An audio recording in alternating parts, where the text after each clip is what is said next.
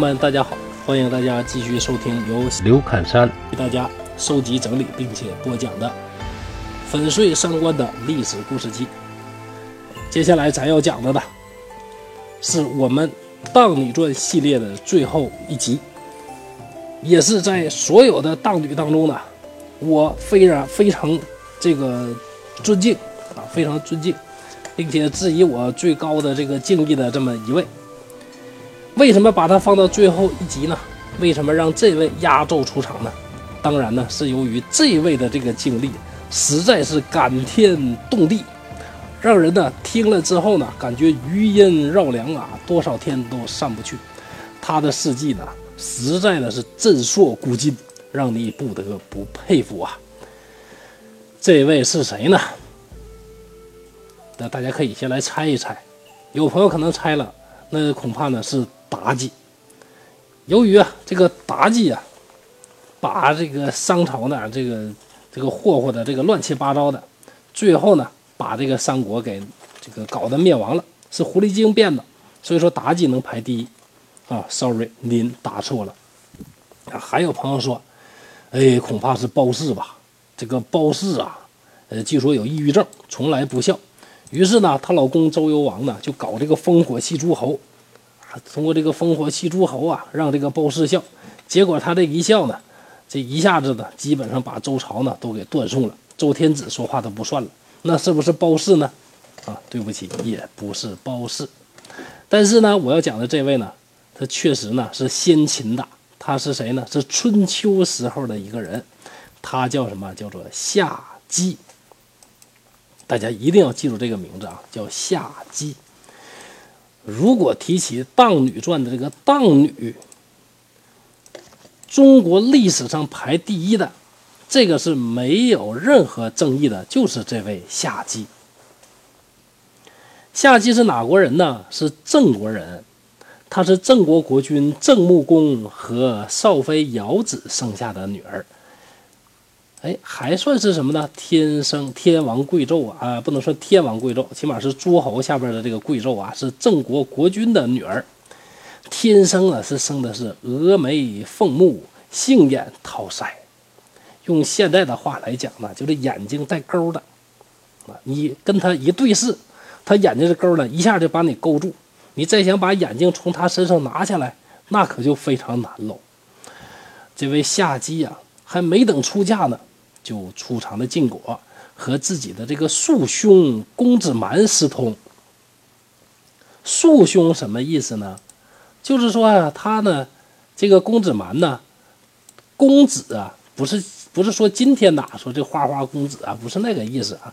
当年那个公子啊，特指是公之子，就是国君的儿子啊。这个什么公，他的儿子啊，公之子。而这位这个公子蛮呢？他的这个父亲呢，就是这个郑穆公。换句话说，公子蛮呢是这位夏姬同父异母的哥哥。结果呀，不到三年呢，可怜的公子蛮呢就死掉了。因为传说呀，这位夏姬呢是掌握了一种这个采阴呃采阳补阴的秘术，所以这位公子蛮呢可能是道行呢比较浅，呃，功力也不太行，所以呢，这个不到三年。啊，就被自己的妹妹啊给踩死了，啊，非常的悲剧。后来呢，夏姬呢逐渐长大了，要嫁人呢，嫁给了谁呢？就嫁给了这个陈国的一个大夫。这个陈国的大夫呢，叫什么叫夏玉书啊？夏玉书，夏玉书呢是有封地的，他的封地呢在哪呢？在朱邑啊，在朱邑。由于啊嫁给了夏玉书。所以呢，这个女孩呢就被后世呢称之为夏姬啊，夏姬。古人呢，女孩呢基本上是没有名字的，贵族呢有名字，但是贵族有名字，一旦她出嫁之后呢，就再也不称她的名字了。所以说，这位夏姬本来叫什么名字呢？我们并不知道。就像那个芈月，她叫什么名字？真叫芈月，叫这个月吗？呃，不一定，她可能会叫芈月，也可能叫别的。啊，这个都有可能，但是在她出嫁之后，不提这个自己的名字，所以说呀，这个叫不叫芈月，只是我们今天人的这个猜测。这位夏姬的啊，就是这样的。夏姬呀，嫁给夏玉树不到九个月，便生下一个儿子。好，不到九个月呢就产子，那是不是他的这个这个夏玉书同志喜当爹呢？这事儿呢很难讲。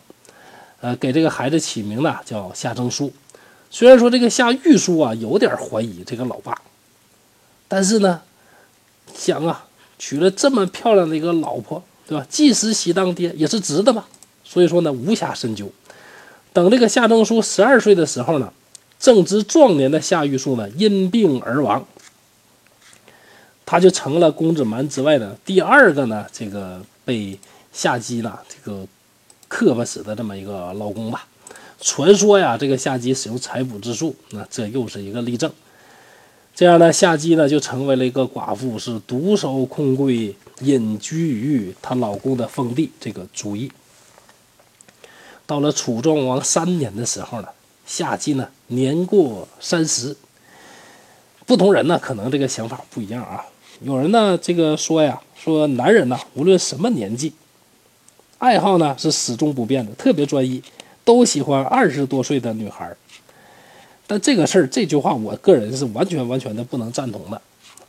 我感觉呢，这个女人呢，嗯，还是二十八九岁到三十刚过的这段时间呢，是最有味道的啊。当然了，这个仁者见仁，智者见智了。这位夏姬呢，恐怕呢就是这方面的这个典型的代表。加上呢，传说他会这种这一些呃秘而不传的这个秘术。所以说，刚刚过三十的时候呢，正是他的这个巅峰年龄啊，是什么呢？是这个头发呢，像这个蒸腾的这个云雾一样；那眼睛呢，像秋水一样；肌肤呢，像白雪一样；再加上前面就讲的眼睛带钩的，一看就把你勾住。所以啊，这个吸引力啊，还有魅力呢，仍然是呢这个天下无双的。过了一段时间呢，有两位这个大夫啊，这个陈国的大夫，一个叫什么呢？叫孔宁，一个呢叫宜兴父。这两个人呢，由于工作关系呢，经常呢去这个朱邑办事儿。去了几回呢，就被这个夏姬眼眼睛上这个钩啊给勾住了。于是呢，先后的就拜倒了，拜倒在在了这个夏姬的石榴裙下。孔宁和伊兴父呢，这个看到夏姬之后啊。跟夏姬有了这么一点点儿这个亲密的沟通之后呢，心里边自然呢是念念不忘啊。这个孔宁啊，从夏姬那儿出来呀，偷偷的呢把这个夏姬赠送的这个棉裆啊给穿到里边了。棉裆呢，大家可以理解为什么呢？这个内裤啊，是夏季赠送的内裤。你看春秋人啊都都会玩，是吧？然后呢，这个孔令拿着夏季赠送这个棉裆呢，就跟宜兴父呢夸耀：“你看，看看我，啊，我成功的呢，这个征服了女神，女神呢赠送我这个棉裆，你有吗？你没有吧？”宜兴父看了，心中这个酸呐，哎呀，这个你有我没有啊？这样的美人呢，居然被你占了，我心里憋气呀。于是呢，就想办法呢，就开始呢去追求夏姬。那夏姬一看这个宜兴富啊。这个高大威猛啊，高鼻梁啊，非常的帅。那早就呢有跟他相交、相交、相沟通的这个意思。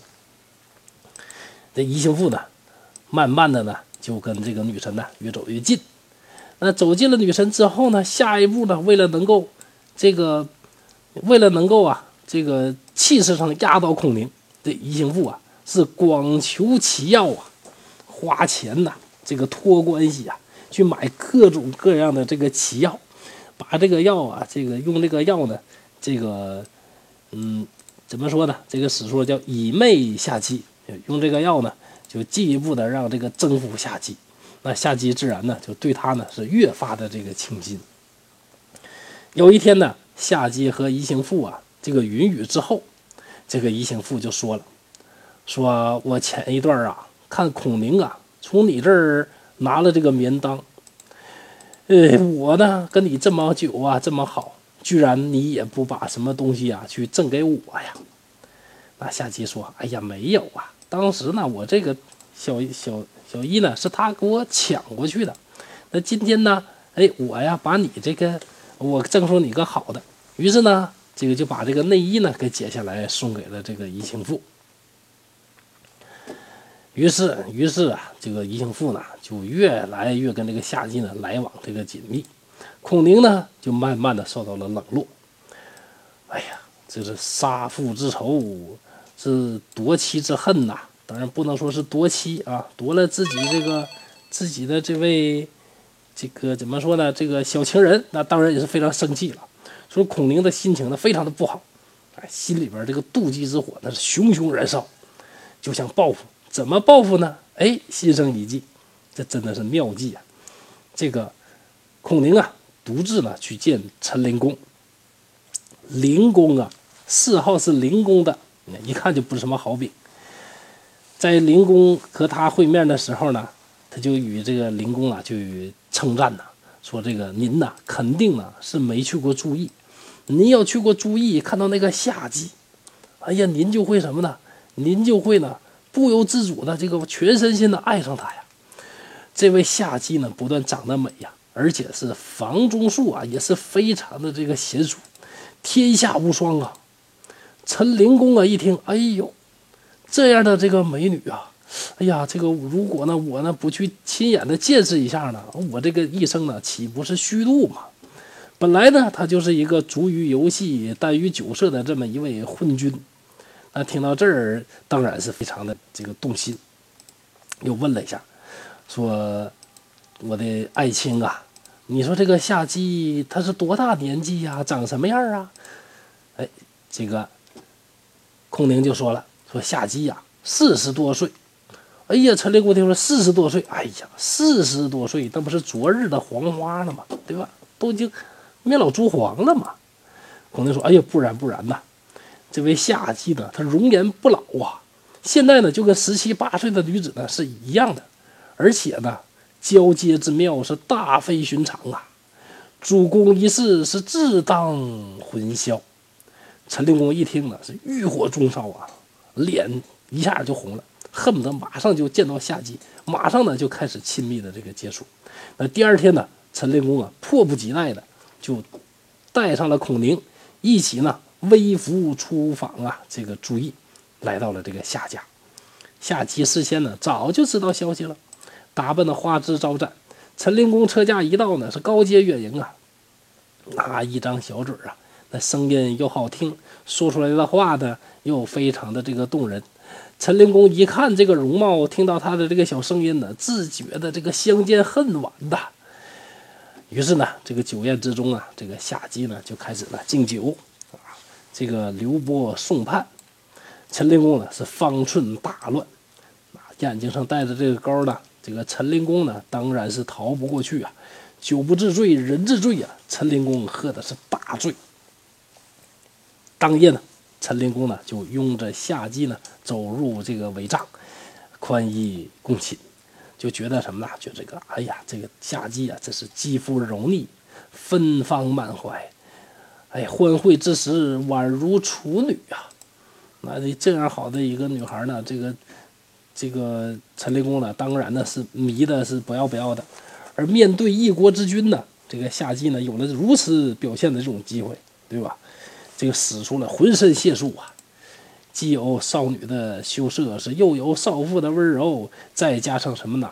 这个妖姬的这个媚荡，这分外的刺激与新鲜。这一夜的风月无边，不觉呢就天已大亮了。这一这个春宵一度过去之后呢，啊，陈灵公呢恋恋不舍的回到了这个国都，但是呢，心里边呢对这个夏姬当然是念念不忘的，于是啊，就没事的就招这个孔宁和宜兴父两个人呢一起呢前往注意。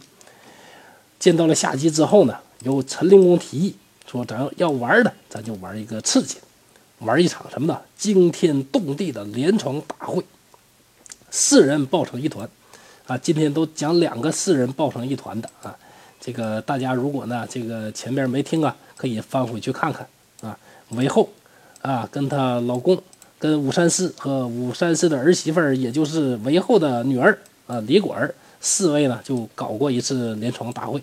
那么在他们之前呢一千多年呢，啊，这个陈灵公啊、孔宁和宜兴父加上夏姬四个人也搞过这个四个人的联床大会啊。中国这个历史啊，并不像大家想象那样，真的就总是一本正经的啊，什么事都有的。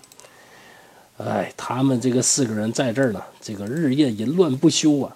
但是这个时候，夏姬的儿子夏正书呢，已经逐渐长大了。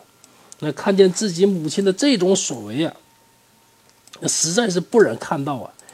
但毕竟呢，这个故事的这个当事人呢，有当时陈国的国君呢，就是后来的这个陈灵公啊，他也无可奈何。每次呢，听说灵公要到注意呢，就为了。避免呢，这个看着难受，眼不见心不烦嘛，就找一个理由啊，就躲避出来了。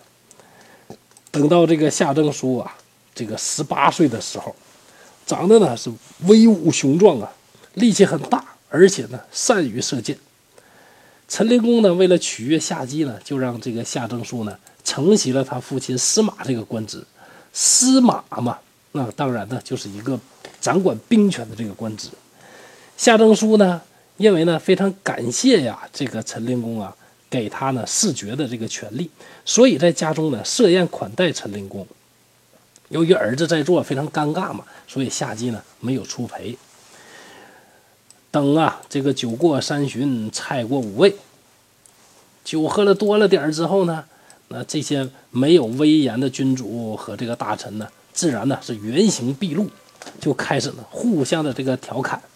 那调侃什么呢？大家用这个后脚跟也能想得到。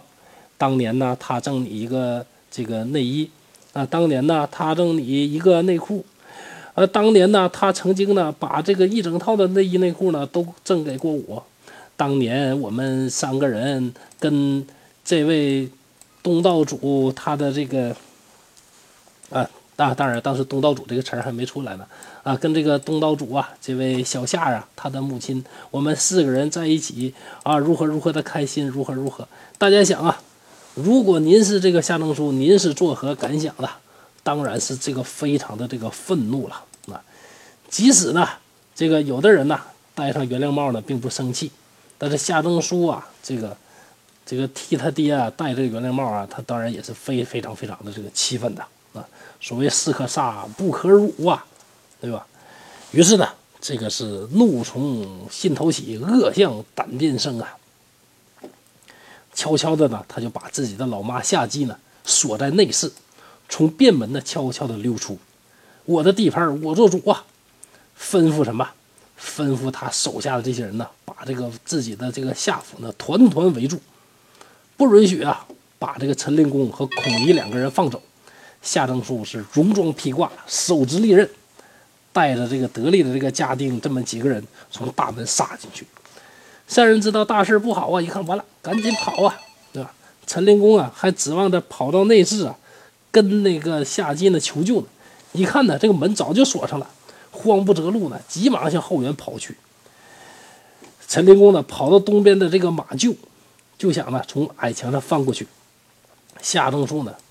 看准的机会呢，是弯弓搭箭，嗖的一声啊，可惜呢没有射中。陈灵公呢吓得是钻进了马厩，想躲起来呢，哎，结果呢这个马呢由于受到了他的这个惊吓呢是嘶鸣不止啊，他没办法了，急忙的呢就从这个马厩里边呢又跑了出来，正好赶到夏中书啊这个跑过来，一箭呢射中了灵公的这个胸口，陈灵公呢当即呢是死于马厩之下。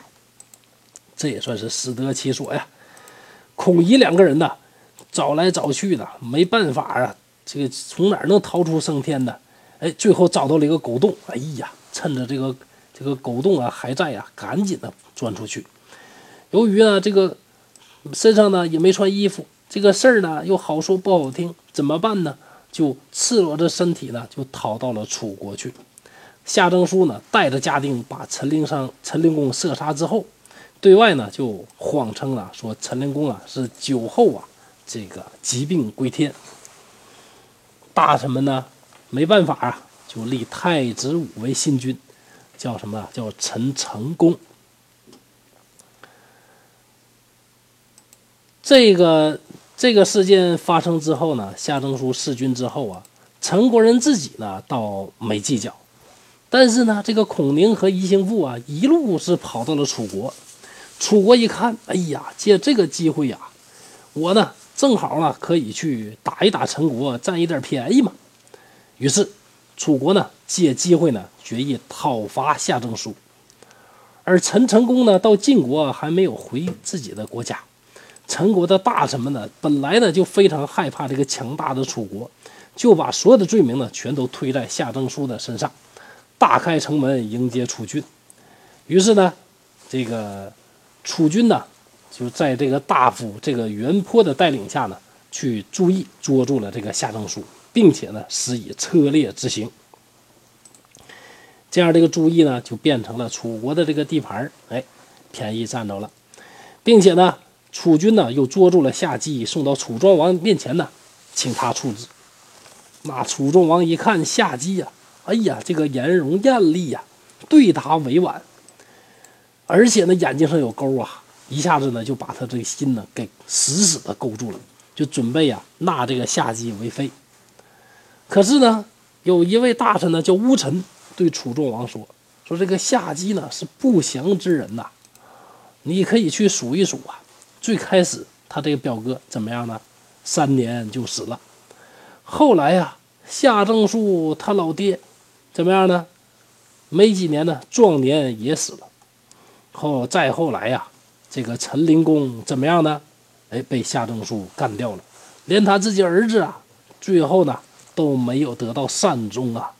所以呀，这个是一个不祥之女啊，千万不能收为自己的这个王妃呀。那要知道啊，当时的这个楚王是谁呢？是楚庄王啊，是当年那这个三年不飞，一飞惊人的那个楚庄王啊，是绝英会的楚庄王啊。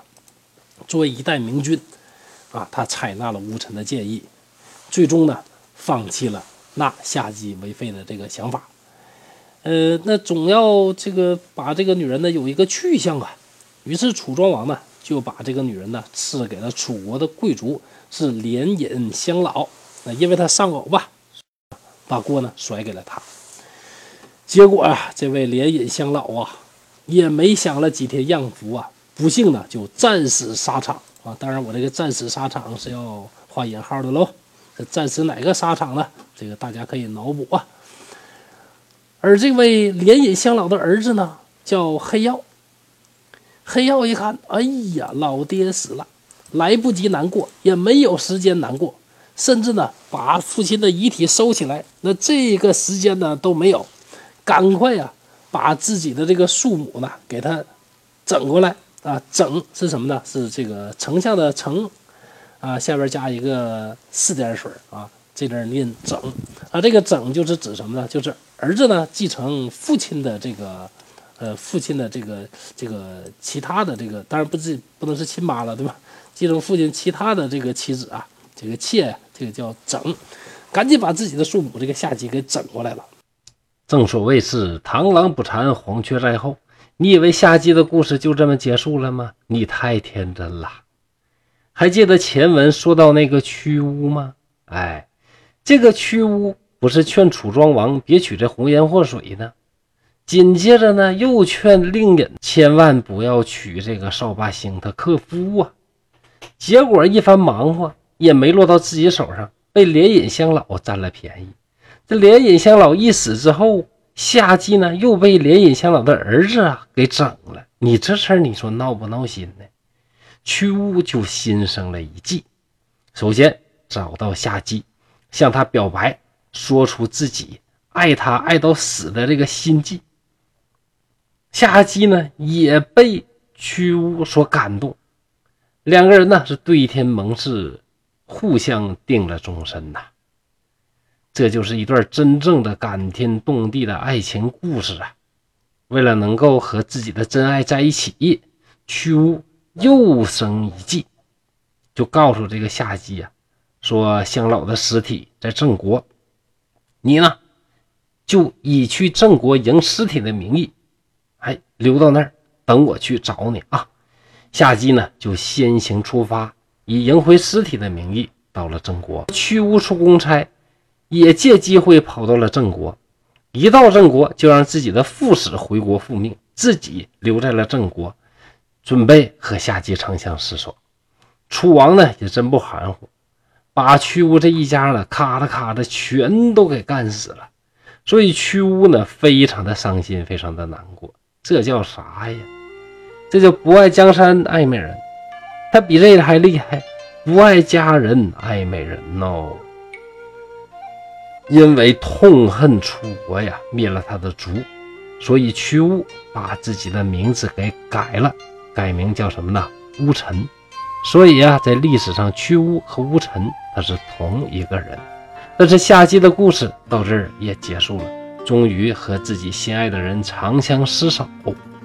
在故事当中啊，最令大家呢奇怪的就是夏姬四五十岁仍然能保持如此的魅力。真的是匪夷所思，究竟是为什么呢？不知道。如果呀有一天我们能找到夏姬容颜常驻的秘方，恐怕呀您开那化妆品公司呢就会赚大钱，对不对呢？好，今天回城关的历史故事集就到这儿了，谢谢大家的关注，希望大家能够继续陪伴我，也希望大家能够关注我的另一个专辑《毁三观历史故事集》，再见。